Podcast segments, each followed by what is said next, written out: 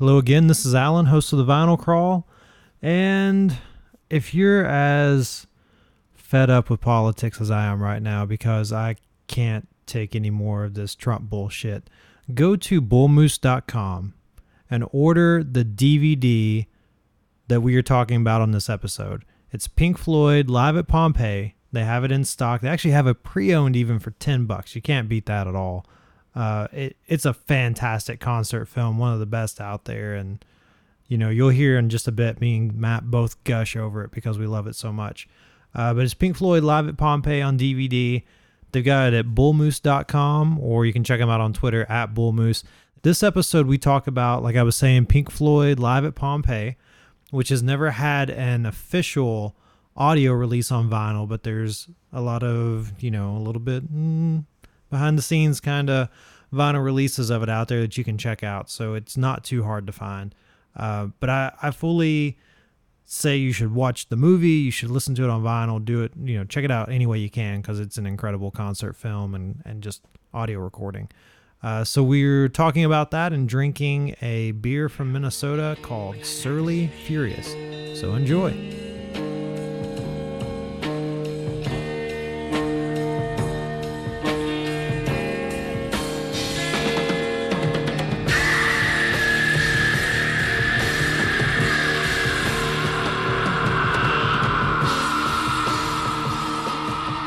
Welcome to the Vinyl Crawl, your weekly podcast, bi weekly podcast, whenever we, I guess, put it out, podcast That week. about that week about beer and vinyl records. I'm your host, Alan Miller, joined by Matt Pfeffercorn. Hello. Hey there, Matt. We have two things near and dear to my heart to talk about today. Yeah. One, I guess first we can talk about the beer. Yeah. That's near and dear to my heart too.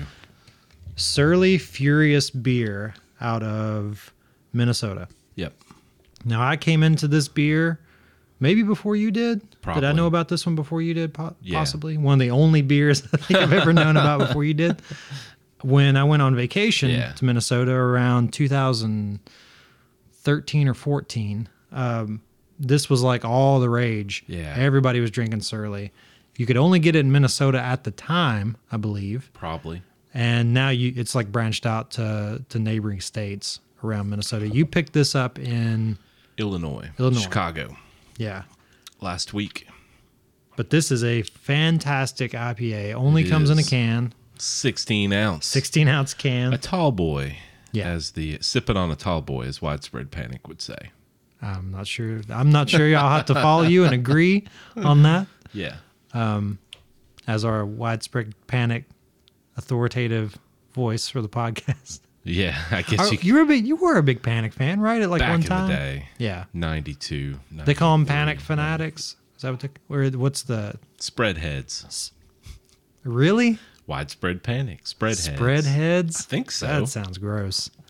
I don't know. This is a hot mic, just to remind you. So Okay. don't be saying anything too gross. No locker room talk. No locker room. None of this stuff on Gotcha. this. It's a hot okay. mic. Hot mic. But this beer, getting back on on the on topic here, Right. this beer is one of my favorite IPAs, easily. It's a good one. Um, and I was happy to see it on the shelves in Chicago. I had a lot of good beer up there. Yeah. Revolution IPA is another good one. Fist City. Um, Daisy Cutter was another one that I was glad to try. But this one, when I saw that on the shelves, like the back, the backlit, it just lit up and The the, light angels bulb. came out and Everything. Oh, Yeah. wow. You, you saw Jesus in this can of beer. maybe it's because I drank a four pack. I don't know. That's fair enough. Yeah. But No. it's this is actually Great beer. You know, for as full flavored as it is, it's pretty light on the alcohol. It's only a six point six percent. Yep.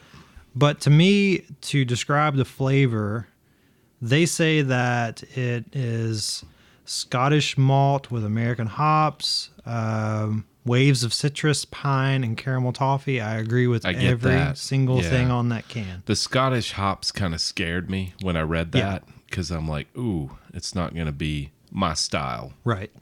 But they're, I don't know. I don't even really taste them that much. I don't either. I don't know. either. I'm not sure what they're doing for it, to be honest. It might just be the coloring. It might be something to do with that. It's more that American IPA that Yeah. I love. But you know, like we we talk about West Six IPA a lot because that's kind of our go-to. It's local, Yeah. Yeah. relatively local. It's in Lexington, uh, Kentucky, and this is to me like taking West Six IPA and rounding it out to give it more more overall flavor instead of just the really hard citrus and Yeah, hard yeah. I- like West Six IPA is great because it's it's a good IPA to judge others by Mm-hmm. because it's a really straight on IPA like It is. it's yeah. it's super hoppy. It's floral. It has the citrus notes. It has a lot of pininess to it. But it's just that's it. It's just Mm-hmm. Yeah. a straight IPA. Whereas this has like you get more of that that caramel toffee Across thing the they're talking about and all the other flavors around it. It has muted versions of what the West Six IPA has. Yeah. I need to go back and try the Citra Ass Down Yeah. that we have sampled because I think it's similar to something like this as far as that balance. you know? Probably. Which the Citra Ass Down, if I remember correctly, ha- did have a lot more citrus to it. I mean, hence the name of what they were calling it and whatnot. Yeah. But I, to me, I, it seems like it had more of the like lemon and like Yeah. I don't the remember it hard being as acidity it. cutting as West Six is. Yeah, no, West Six is definitely it, it cuts Yeah. pretty hard. But I like it. I do too. It's it's my But go-to. I like this too. I wish to God we could get Surly local Yeah. because I feel like this would be maybe the go. Uh, if The price go-to. if price didn't make a difference, this would be the go-to. I think the four pack was like ten bucks or oh, something. Oh, something. that's great. Nine ninety nine. Yeah, for four pints of beer, that's Yeah. Yeah. you know yeah. what are you gonna do? That's the best. You're gonna drink it. You're gonna drink and you're it. gonna drink a lot of it. and you're gonna enjoy it. Uh, so the album we're talking about, which really doesn't have a whole lot to do with the beer, but that's okay. The album we're talking about is Pink Floyd's "Live at Pompeii." Yeah. I don't know. Uh, the, the spot of a very furious volcano. yeah, I was gonna say it gets a little furious. Vesuvius is that the name of the volcano? So Yeah. furious. I'm not Yeah, even going to try to mix those two. But anyhow, Yeah. Live at Pompeii never had an official release. Was a concert movie where Pink Floyd got a head full of acid and a head full of ideas and decided to fly all of their shit to Pompeii and have a giant concert in a abandoned amphitheater from the what 1400s 15 I don't know it's from ages mm, ago Yeah. but they had a giant concert just for themselves and their family and their roadies and it was all filmed by a french director in a very artful manner and it's insane it's Yeah, absolutely it insane really is. in the best way possible Yeah. Yep. And it's like when i went back to revisit it a little bit, I started thinking about that time period and how, pre-dark side yeah, pre dark just side. just pre-dark side but even for music in that time period, it was like nothing that had ever been done before. Like the last night when we were talking about Birds of Fire, yeah that was 72 also. right And well, I guess this was technically 71, wasn't it? yeah Came out 72, whatever. mm, yeah But both of those, like, so cutting edge of like, that was jazz at the time, Mm-hmm. Birds of Fire, like mind blowing craziness. And this, mind blowing craziness. we we were at a point in time where the psychedelic art of the 60s the psychedelic music of the 60s was starting to hit a crossroads with the hard rock of the 70s yeah. and they began to put the two together to try to make more art out of it Mm-hmm. Right. and try to go beyond you know Johnny B. Goode and and donovan into some kind of you know they were they're going New beyond realm. they're going beyond blues you know they're going Uh-huh. beyond all of these you know the the stones were if we if we put them up against the stones what they were doing at the time the stones are still treading the same water of blues rock and hard rock Yeah.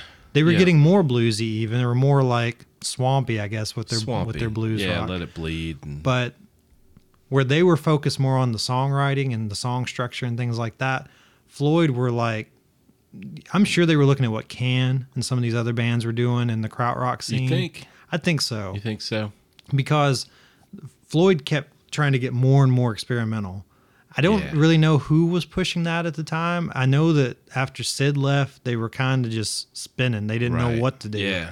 So they were trying to find that sound that that would coalesce Mm-hmm. on Dark Side and become the Pink Floyd sound. And it's hard. It, it it was hard to tell in the movie to see who is the one pushing it. It could be Waters It, it really feels like Waters. because in the those studio settings, he was doing a lot of experimental And weirdness. and this is away from if you're just if you're thinking so the soundtrack and the movie are kind of two separate entities a little bit too. yeah. because the soundtrack you're just going to get really awesome live cuts of what they were playing live at the time which was their stuff from metal and their stuff from saucerful of secrets and more and all of that stuff so you're, you're going to get um, a version of uh, careful with that axe that they call Mademoiselle Nobs they call it a different Yeah. they always called that a different title Right. it's a different title in zabriskie point it's called come in number Ooh, 51 yeah, I forgot about heartbeat, Zabriskie pig meat, all that stuff. Yeah. It's got different titles everywhere, but on Yeah. this it's called Mademoiselle Nobs.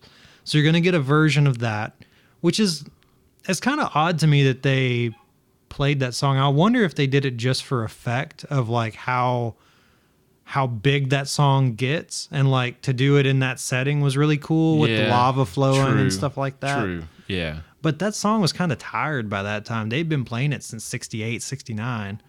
Yeah. they were kinda know, over it. It almost had a fresh sound to it within that other material. True. Yeah. Very true. Um, there's a you know there's a great version on one of these days from Meddle. Yeah. They were really pushing Meddle hard at the time. Right. That's what they've been Yep. touring on. So you get one of these days, you get the film and the soundtrack both open and close with echoes. You get Echoes Part One, Echoes Part Two, which on Meddle, you know, it's hard to listen to echoes from Meddle once you've heard echoes from Live at Pompeii. Because you get a studio version with both. Both sound studio. Yeah. But the one at Pompeii is so epic. Yeah. It's it's just I mean, massive. the sounds and just playing within that arena. I mean, you know, uh, I'm sure once all their stuff was set up and they start playing, you're just feeling the energy. I can't imagine what it would because there were actually some locals that snuck in Yeah. and sat and watched them play. I can't imagine Oh man. because the I mean there's speakers everywhere. It's huge. It's They- like a giant rock show. Way too much equipment. And is that But but is it not the coolest idea to just play a show for no one? Like they're just Yeah. playing for themselves. right. You know, they're all out there with shirts off and bare Yeah. feet and That yeah. fucked up. They're all Um, high as shit. Like all their eyes are droopy. Yeah. And that you know what I I can't remember what song it is, but it's more. It reminded me of what the Grateful Dead would do with space you're, or you're thinking about Saucerful of Secrets. Yeah. Yep. Um, you know, they have the constant groove, the drum groove.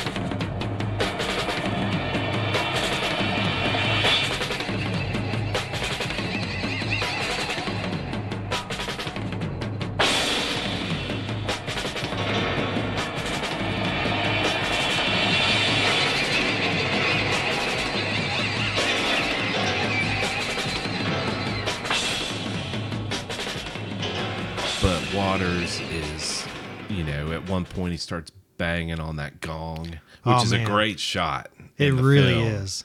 you know. But Gilmour is there, like bare feet, jeans and a t-shirt, and he's like conjuring up all these crazy ass guitar Sauce, sounds. that you know, a lot of people give Floyd shit because they weren't as progressive as like say Can or King Crimson or some of these other bands that were far more into the prog rock realm Yeah. than Floyd. Floyd always had a little more of a pop edge to him.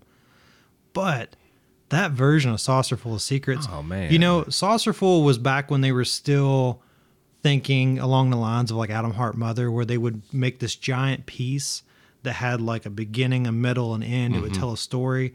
So that part you're talking with the drums going, yeah, if you remember on Saucerful, it starts really mellow, and then the drum loop hits. yeah, And Nick Mason starts playing this insane tribal drum loop. Uh-huh. That, I mean, it could fit on like one of those African beat albums, like the Exotica albums. Like it could fit on there. Well, and the fact that he plays it and keeps playing it Oh my in god! time, Yeah, Yeah, I mean, we with give everything else going around. we I give Nick Mason a lot of shit, kind of like what we do with Ringo, where like in the later years he just had to show up and play the, Yeah. the single beat.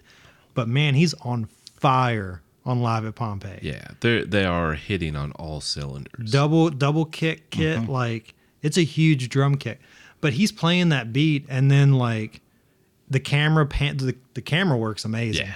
it does an overhead shot of him playing the beat and then it pans over to Gilmour who's got his guitar his strat laid out and he's cross-legged with all these effects pedals around Yeah. him and he's like strumming the guitar hitting the whammy twirling effects everywhere and there's Right. like crazy feedback and echoes and and just nuts Sand going in the guitar, sand going everywhere and it's like and then it flips over to like Rick, Richard Wright and he's Oh, just like oh, yeah. banging the shit Oh, out of the man. keys he's not playing Yeah. anything just banging no, them but it's going in with yeah like the it's, flow it's of the everything it's else. the battle it's the Yeah. battle in this piece and the camera pans through all of them and it pans with water water's walking in front of the with the band and the Yeah. camera stays with him while everybody's beating the shit out of their stuff Right. and then he grabs that mallet and that gong And just and just hammers the shit out of it Yeah. with the sun behind like that was a great shot. That's an that incredible image. it's an incredible piece of film and piece of music Yeah.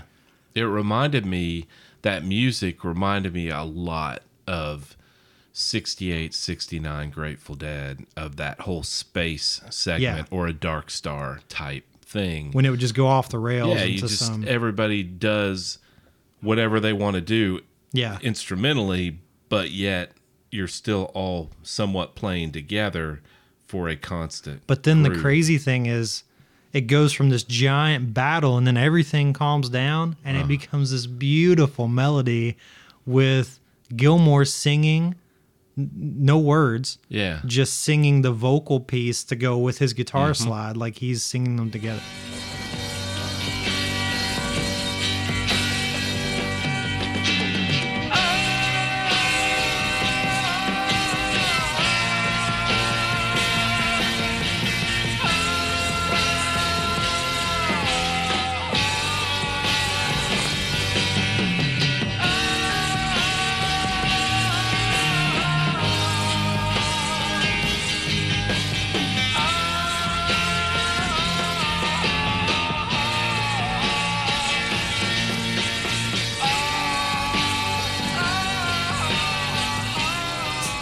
Of Secrets that's is a so good. highlight. of yeah it, or one of them. I'll tell you when I got turned on to this shit was um, around mid '90s. Um, I got into Pink Floyd a little bit with The Wall, as every as every Everybody school kid starts, does. yeah. I got in a little bit with Dark Side. I liked Money and a few things. I hadn't really Yeah. studied it much, but I went down to. I don't think it was called Sam Ash at the time. It was in Nashville. Mm-hmm. It was probably called Thoroughbred Music at the time because it used to be called Thoroughbred.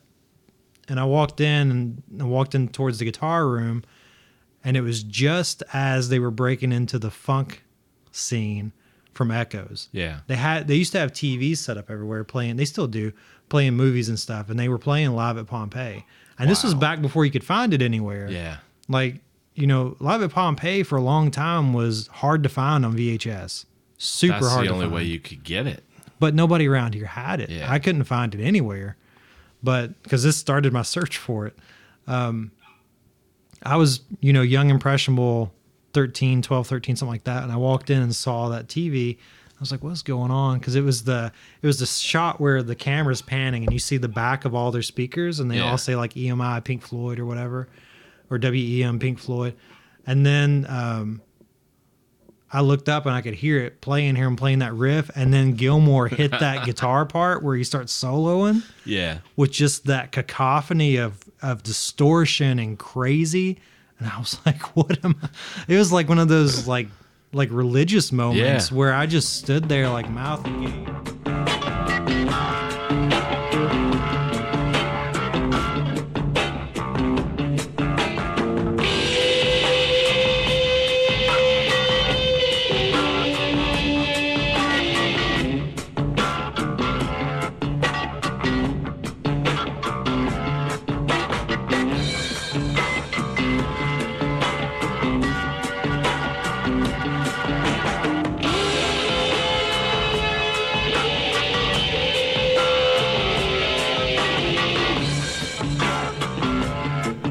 Am I? What is this?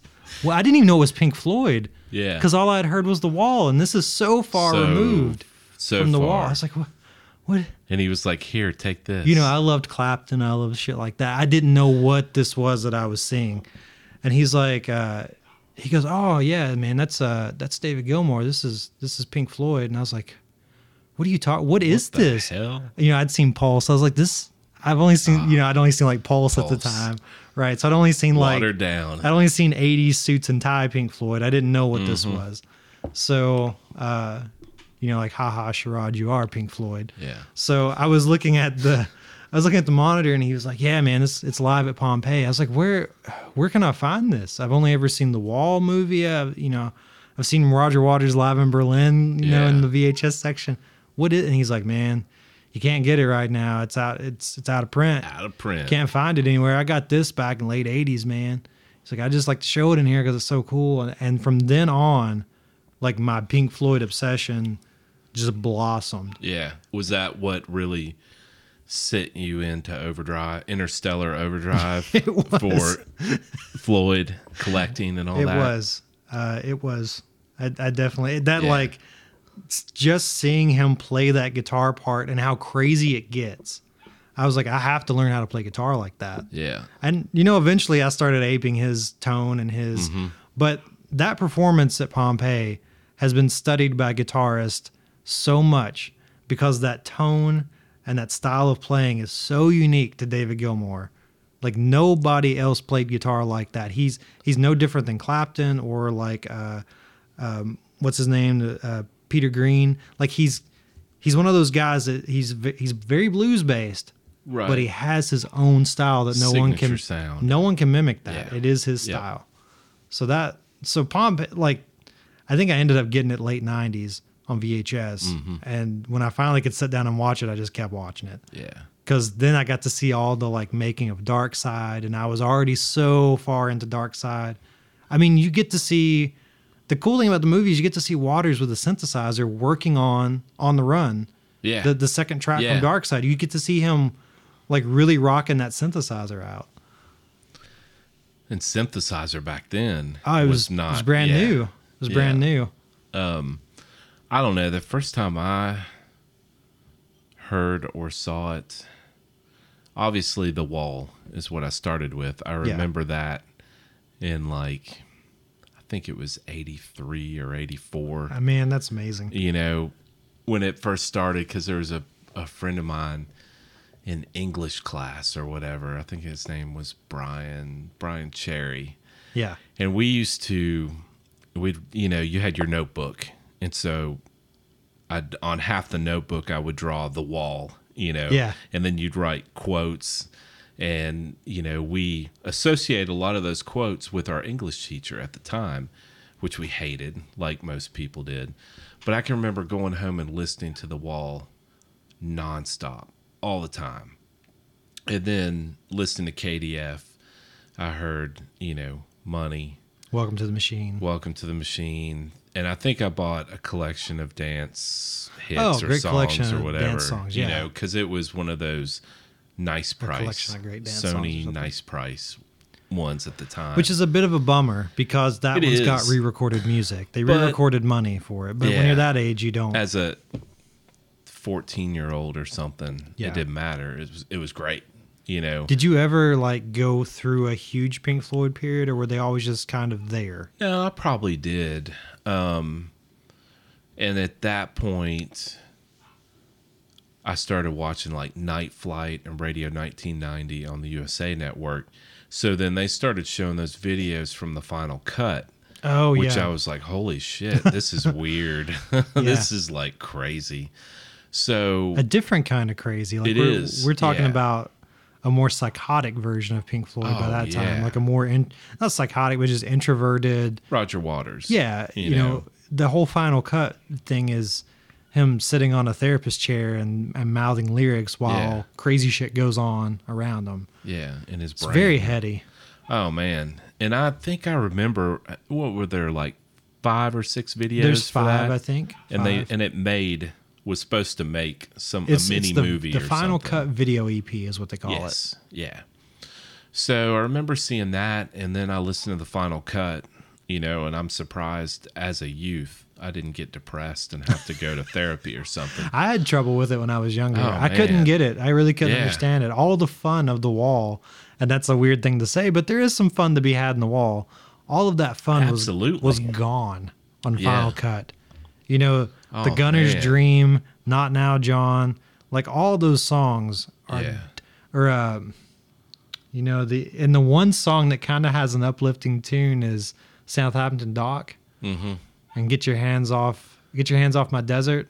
Yeah. Get your filthy hands off Get my desert, filthy- yeah. which is weird as shit. Right. And then like the Southampton dock is just it's so hard for us to even understand because it's all just steeped in British culture and British Mm-hmm. Yeah. British of the time was, you Yeah. know, Maggie Thatcher and things like that. Oh, that's right. Yeah. the whole Maggie what have you done bit. That's that. right. Yeah. uh, then the watered down Pink Floyd happened. You know, Yeah. and I was there present day for that. Right. And but somehow along that way I found uh Ummagumma or Ummagumma. Deep man. Whoa. That one that's one that they don't even talk about. Yeah. Like that's a really deep, weird collection. Immediately after that is when Pompeii happened. Yeah. So that was probably like 88 maybe. 87 Okay. when I first saw it. Where where did you see it? Was it like a friend have it or something? Yeah, yeah, on VHS. It might have been at Sweeney's house actually, because he had all that shit. It's one of those where like a friend has it and says, "Man, you got to see this." Yeah, because at that by that point, I was listening to Dark Side all the time, Mm-hmm. still listening to The Wall, wondering what the fuck uh, Ummagumma is, and then kind of moving past that, a collection of great dance songs. If you could have, I think if you could have had Relics at the time, that would have helped you out a lot. yeah, Because Relics is like a greatest hits of the early years, right. So that might have helped out a little. And that bit. one I never really saw in any stores. You know, it just Yeah.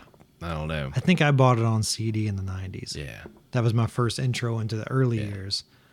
But you, Pink Floyd is so tough to get into because there's so many iterations of it, even with the same bunch of guys. Right. And if you open up the wrong door at the wrong time, You might hate it. Yeah. Yeah. I mean, there's a lot of old timers that like think when Syd Barrett left, that's it. yeah. Pink Floyd sucks. Uh, There, there's a ton of those guys, man. They're the same guys that the purists that love Purist. psych rock, and they don't like all that prog rock shit. right. But, But- yeah, but I don't know. I mean, I see the prog rock side of it too, but I also see the psychedelic jammy side, which I think some of that stuff leans more toward. Well, the, the you know the turning point for me with with the prog versus psych version of Pink Floyd is Dark Side. Dark Side is where they went more prog and less psych. yeah. because dark dark side's more of like let's let's make an album that's a study on something or a concept piece you know it, it is a concept It piece on, concept, about madness It's pretty structured too, it, it is which lends itself. it's structured and unstructured so there's no storyline but yet Yeah. everything is around the same theme but yeah. I Pompeii to me is like Pompeii is like the end of that Pink Floyd. Like it's the end of Pink Floyd not knowing who Pink Floyd is before the before the 70s. There was another period of Pink Floyd not knowing who Pink Floyd was in the 80s after Yeah. Waters left. Yeah. But Pompeii, like there's shit on Pompeii that is crazy like like when they do Seamus, the song from Meddle, Uh huh. you know the and they do a weird version of it where they had Rick Wright's dog singing on the microphone. You remember that? Oh yeah. They're Yeah, all sitting yeah. there and Roger's playing acoustic and Dave's playing harmonica and they have a dog singing on the mic. Yeah. You know, and that's like, okay, you guys did too much. You need to somebody slipped him a Vicodin. Bring him down. like you guys have done too much. And the thing and the other reason to watch Pompeii as well as listen to it. I think it's it's fine as a standalone. You can listen to it just fine. You can. Yeah. But watching it, you get this weird backstage kind of banter between the guys mm-hmm. where they're just sitting around at a table bullshitting. Waters comes off as such an arrogant fucking prick. Oh, Do you remember the argument about the whether or not there were cymbals in the album? Mm-hmm. They were talking about maybe an Alan Parson record or something. I can't remember what record they were talking about, but somebody said something about the cymbals bothering him, and he was like, "Oh, there's no cymbals in that pressing. If you hear cymbals on the second pressing, then you're just making stuff up in your mind." And then they like start going back and forth, and Dave is just like sitting there looking at him like, what the fuck am I doing right now? What am I doing with my life right now? Yeah. You could tell he was the guy that wanted to like make a million dollars. Like you can just tell. Waters is the guy that I want everybody to listen to what I have to The say. artist. He's the artist. Gilmour's the guy that's like, I just like to make some money. Like, Yeah. you know, I'm a decent guitar player. I can just Let's knock this album out. let's let's knock this out. I can make a little money here. that one and the point where there's another interview segment with Waters and the guy's asking him, "Oh man, what do you find interest or what do you find interesting about your music?" And he'll Yeah. say, "What does interesting mean?" Yeah. Oh, what oh, do you yeah, mean by shit. interesting? Oh man. And it's like, dude, man, you're just being an asshole Ugh. to be an asshole. Ugh. They were up their own ass a little Yeah. bit there. Yeah. But I mean, they were in Pompeii by themselves with a French director making this artistic piece. Like, Yeah. I get it. Can I get some apple pie without crust, please? Without crust. What the fuck? They ate a lot too during the movie. yeah, they kept shooting scenes of them eating. Yeah, the apple pie with no crust is one of the most ridiculous things Yeah. in movies. no crust. Do you want the center? God. But then, like, you'll get from that scene to like showing them working on brain damage, Yeah. or us and them. The uh, the us and them, uh, no, it's brain damage, where where Gilmour's doing the solo, and he takes the headphones off, and they start talking back and forth, and Waters says it's a little too toppy, and he goes, "It's too toppy." And he's like, "Yeah, it's a little too toppy." He's like, all right, I guess I'll make it a little less toppy. Then like there you can see like the fighting in the studio Yeah. already. That was it. That You, was you can she see like he was like, what the fuck does too toppy even mean? Like you are up your own ass right Yeah. now. But I I love it. I love that album. Yeah. It's definitely one of those must sees. It's Yeah. history in the making. It's important. And you can grab it on DVD anywhere now. Oh yeah, yeah. It's an important um history lesson or Yeah. you know, in the whole grand timeline of rock. It's an important you or know, progressive rock, whatever. they didn't know that Dark Side was ever going to be as big as it was. yeah. They knew it was going to be good. Yeah. And in hindsight, I think if they would have known Dark Side was going to be so big, they would have spent more time filming them working on Dark Side Probably. because it's one of the most interesting parts of the film is to watch them playing parts of Dark Side and working out how it should sound. Like watching Richard Wright work out piano pieces for like Great Gig in the Sky yeah. and stuff like that's that pretty cool. all of that's great to Yeah. watch but i mean even if live at pompeii was just echoes it would be amazing Yeah, you know, and and some of it it would be cool if it was just that. Does it- does it irk you a little bit when the they start- dark side and all that? Stuff. does it kind of irk you when they cut in and out of the a songs A little and- bit? It used to. Now I'm like, it's fine, but yeah it takes away from what it really is live at Pompeii. yeah You know, but it was too short, I believe, and they had to add material to it well i think that to to show it because they were going to do the showing Yeah. in 72 at the Rainbow Theater or Yeah. something in London and they couldn't get approval from the British the- screening system. Because of time on it. Because of the time. Running time. Yeah. So but that director shot a lot of footage because the director's cut's 90 some minutes. Yeah. And there's lots of shots of the guys walking around pompeii around lava. It's really Mm-hmm. cool. It is cool. Uh, the director's cut's really neat because you get a lot of like uh, museum piece shots and stuff, which is really, really cool. I mean, Mm-hmm. yeah their music and Pompeii work together really well. oh yeah You know, absolutely This crazy still active volcano with, you know, careful with that axe or Mm-hmm. Yeah. Saucerful of Secrets or echoes. yeah it and it was it was definitely they were not doing it to boost their career or anything. This was definitely a No, self. It was just for them. you know, just like the when the Grateful Dead went to Egypt, Yeah. they wanted to go to the pyramids Right. And they wanted to play at the pyramids. So we'll do it. We don't care what it costs. What What did you think about um, the version of one of these days on Live at Pompeii? Do you remember that very oh much? yeah, yeah. Awesome. I mean, other than Seamus, there's not a bad song on there. I don't think so. And Seamus is just fun. Yeah. It's not even really a song on there. Well, and also most of the material, if not all of it on there, is better than the studio stuff, Mhm. Which is the mark Million of a times great better. band. million times They can better. pull it off live with no audience. Pink Floyd were a live band Yeah. without a doubt. Their their studio albums, production wise, might be awesome, but musically, are they pale in comparison. Yeah. grab any live. grab any Pink Floyd boot from the uh, there's there's a great Radio City Music Hall Dark Side of the Moon boot Mm-hmm.